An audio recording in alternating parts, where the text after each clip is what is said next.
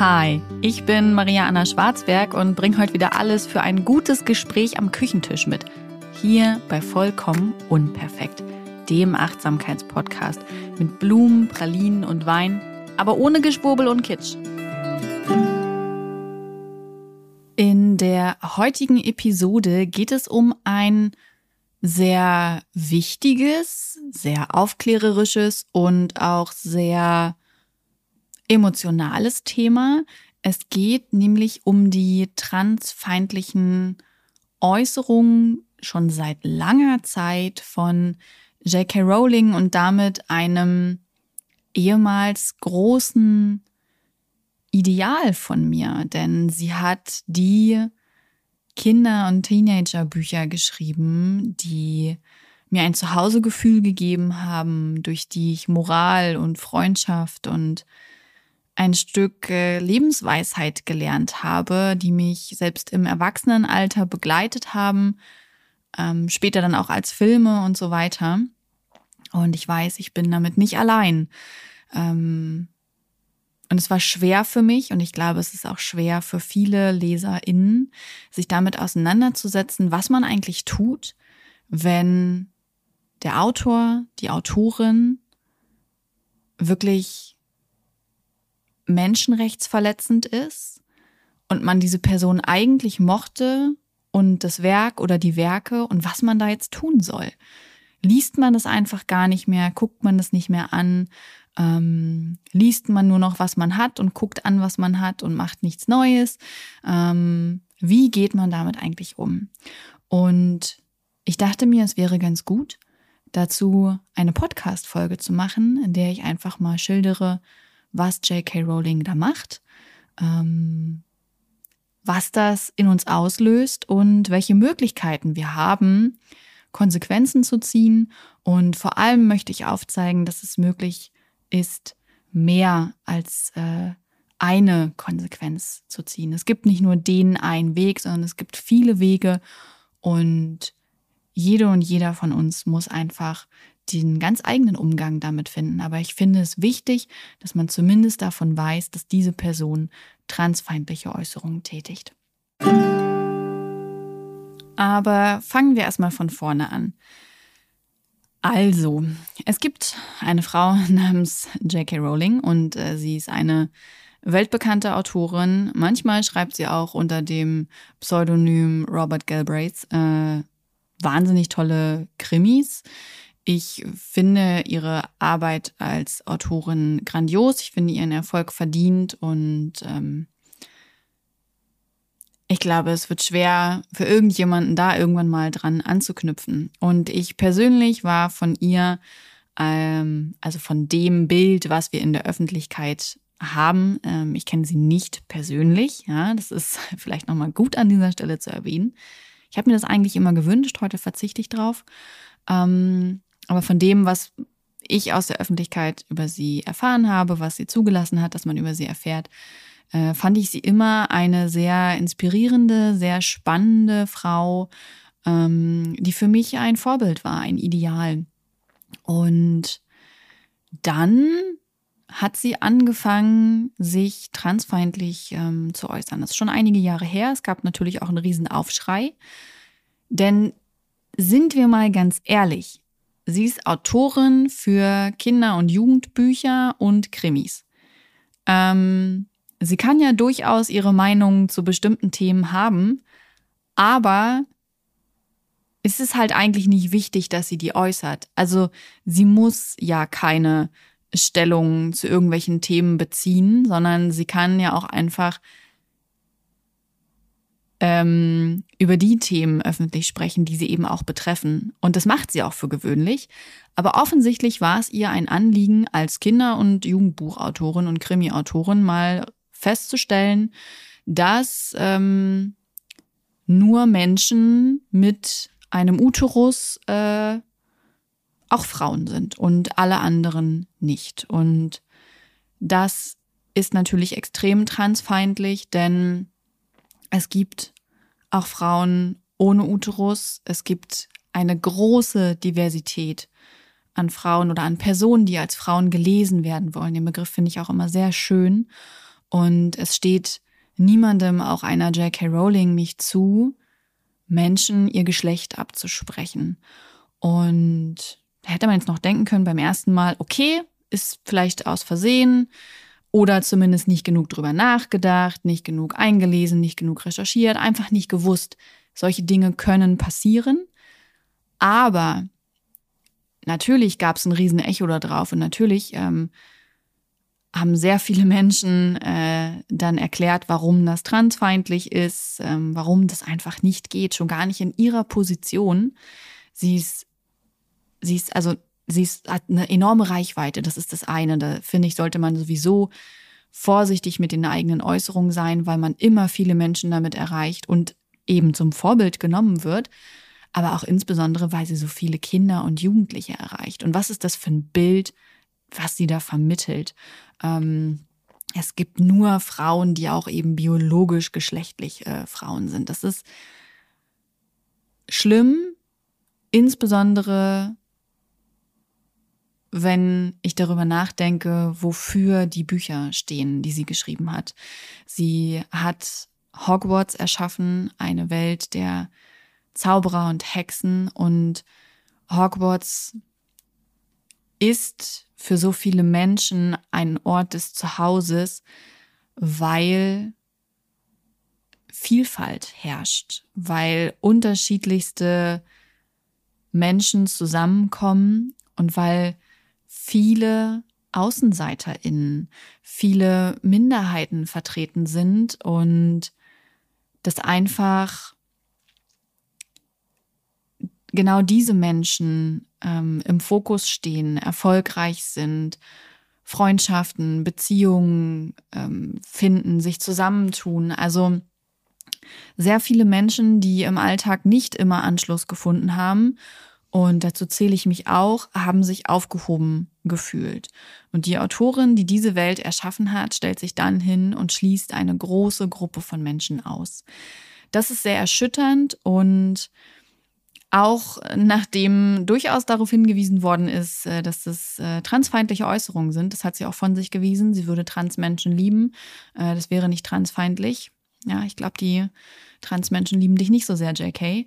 Ähm, hat sie keinerlei Einsicht gezeigt. Also sie rückt da nicht von ab und sie hat dann solche Aussagen in den letzten Jahren mehrfach wiederholt. Ähm, sie macht teilweise darüber Witze. Also sie hat dann irgendwann mal getwittert, ähm, Menschen mit Uterus, Fragezeichen, das sind doch Frauen.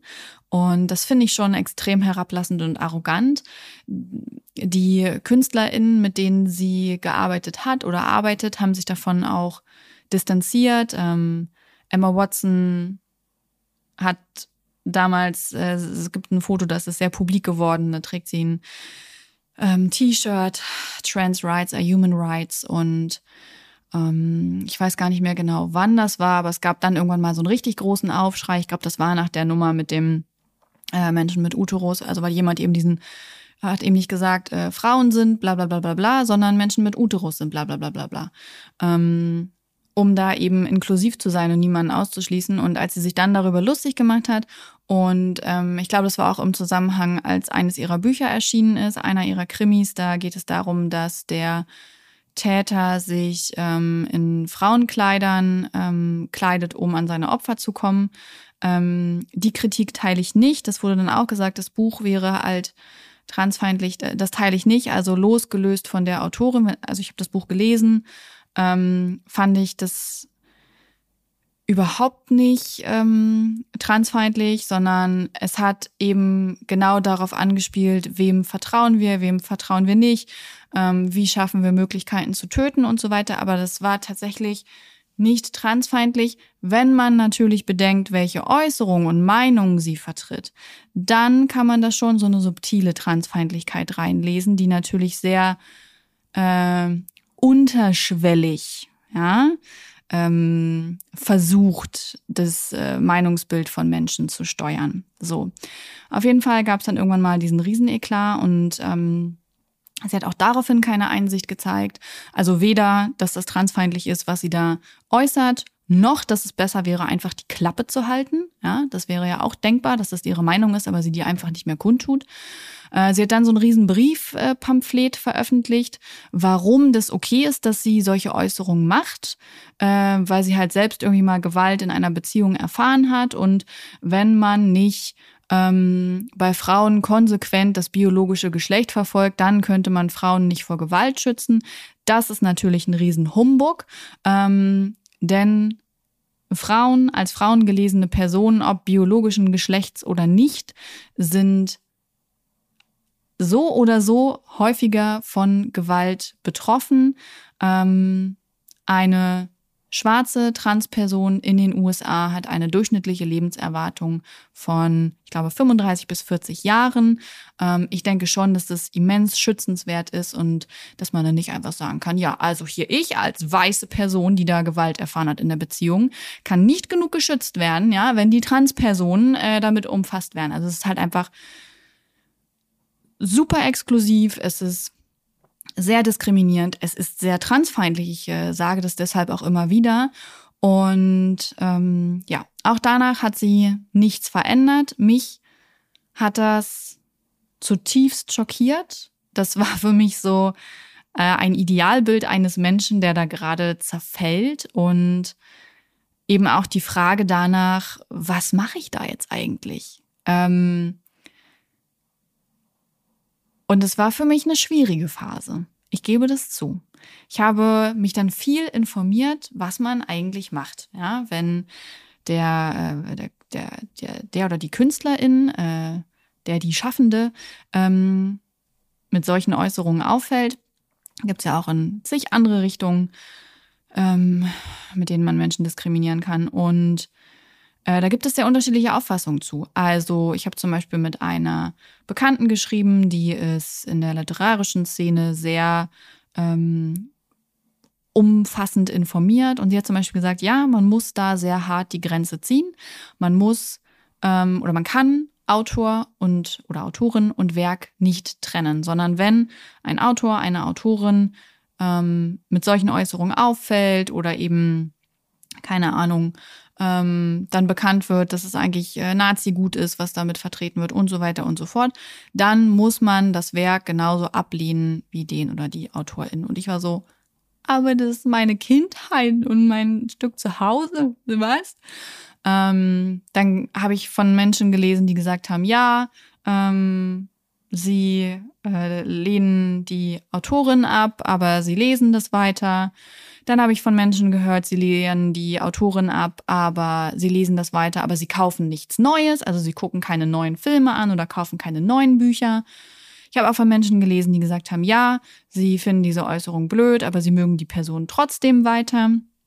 Und ähm, so gab es so ganz viel unterschiedliche Bilder, die da entstanden sind. Und letzten Endes geht es ja immer darum, dass man für sich selbst gucken muss, was kann ich vor mir vertreten? Was ist mit meinen Werten, meiner Moralvorstellung, mit, mit mir vereinbar? Womit fühle ich mich wohl? Womit kann ich in den Spiegel schauen? Und ähm, das war bei mir auch ein Prozess, der sich eher über Wochen gezogen hat. Ich habe das immer mal wieder liegen lassen und immer mal wieder aufgegriffen. Und ich für mich ganz persönlich habe entschieden, dass ich darum weiß und dass ich dieses Wissen nie wieder einfach abstellen oder ignorieren kann, sondern ich weiß, dass J.K. Rowling transfeindliche Äußerungen kundtut vertritt und bewusst nutzt. Und das finde ich furchtbar. Ich, ganz persönlich, lese trotzdem meine Harry Potter Bücher weiter. Und ich sehe mir auch weiterhin die Filme an. Ich weiß, dass mit allem, was an neuen Dingen, was da rauskommt, ähm, wenn ich das ansehe oder kaufe, ich immer auch ihr Geld und damit Reichweite und Macht zukommen lasse. Deswegen wege ich für mich ab, was davon wirklich wichtig ist. Sie hat zum Beispiel jetzt so ein Weihnachts-Tralala-Kinderbuch rausgebracht. Das habe ich nicht gekauft, weil es für mich keine Relevanz hat. Ähm, es ist eine tolle Option, auch die neuen Werke, die kommen, dann einfach gebraucht zu kaufen, weil man ihr keinen keinen neuen Zufluss zukommen lässt. Und ich gebe aber auch zu, dass ich ähm, die fantastische Tierwesen-Filme trotzdem weitergeschaut habe und weiterschauen werde, weil sie mich brennend interessieren. aber ich weiß darum, ja, welchen Einfluss ich damit nehme und ich vergesse nie, was für eine Person dahinter steht. Und etwas anderes habe ich mir zu eigen gemacht, ähm, was ich für mich persönlich wichtig finde, da ich auch eine gewisse Reichweite vertrete, wann immer ich über Harry Potter und J.K. Rowling spreche, in diesem Podcast, bei Instagram, egal wo, ich gebe immer den Zusatz, dass zu beachten ist, dass J.K. Rowling transfeindlich ist, dass das nicht hinnehmbar ist und dass jeder und jede für sich selbst entscheiden muss, inwieweit sie diese Sachen unterstützt, anguckt, anschaut, liest und so weiter.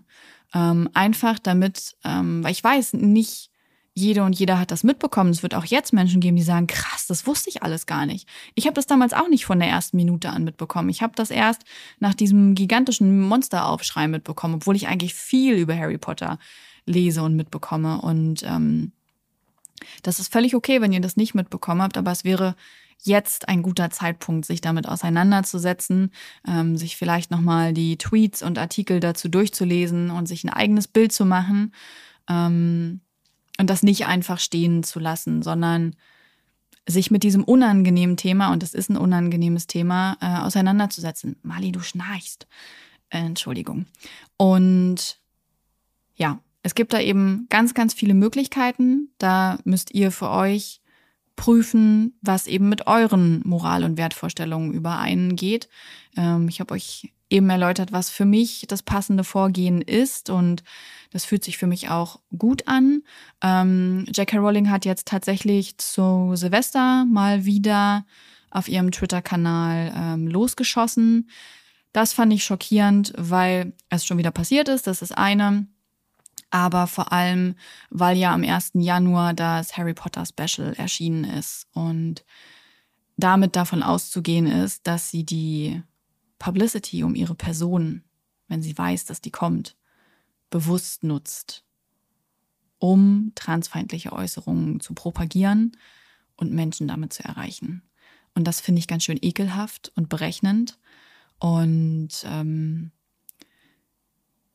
mein Umgang damit ist mir aber leichter gefallen. Als ich damals das erste Mal damit konfrontiert war, war ich einfach nur schockiert und hilflos und emotional und ähm, um eine Kindheitsheldin betrogen. Äh, das ist nicht mehr. Ich habe sie nicht mehr auf der Liste für ein Abendessen, äh, wenn ich mir Personen aussuchen dürfte. Ich möchte sie einfach gar nicht mehr kennenlernen. Ähm, ich danke ihr für ihre Arbeit und ihre Werke, aber alles andere tangiert mich nicht mehr. Ähm, mich hat da wirklich dieses bewusste Ausnutzen von Reichweite schockiert, ähm, was bei mir dazu führt, dass ich wirklich solche ja, neuen Sachen, die von ihr kommen, nur gebraucht ähm, konsumieren würde und nur wenn sie mich eben wirklich interessieren. Und meine Ausnahme sind die fantastischen Tierwesenfilme. Und ähm, ich glaube, viel mehr kann sie dann halt auch aus dem Harry Potter-Universum nicht mehr bieten, ohne dass es abgewrackt werden würde. Ähm, deswegen denke ich mal, dass nach dieser fantastischen Tierwesenreihe auch für mich persönlich einfach Schluss ist. Und ja, so sieht's aus, Leute. Keine sehr, kein sehr fröhliches Thema, aber wie ich eben schon sagte, ein sehr wichtiges und ich bin dankbar, dass ihr bis hierhin zugehört habt und ähm, euch damit auseinandersetzt. Und ich verabschiede mich für heute. Es tut mir leid, keine besseren Nachrichten über diese Person zu haben. Ähm, wenn es dazu riesengroße Updates gibt, dann äh, werde ich darüber berichten. Aber vorerst schließe ich damit das Kapitel an dieser Stelle. Ich wünsche euch trotzdem einen schönen Tag oder Abend. Dieser Podcast wird produziert von Podstars bei OMR.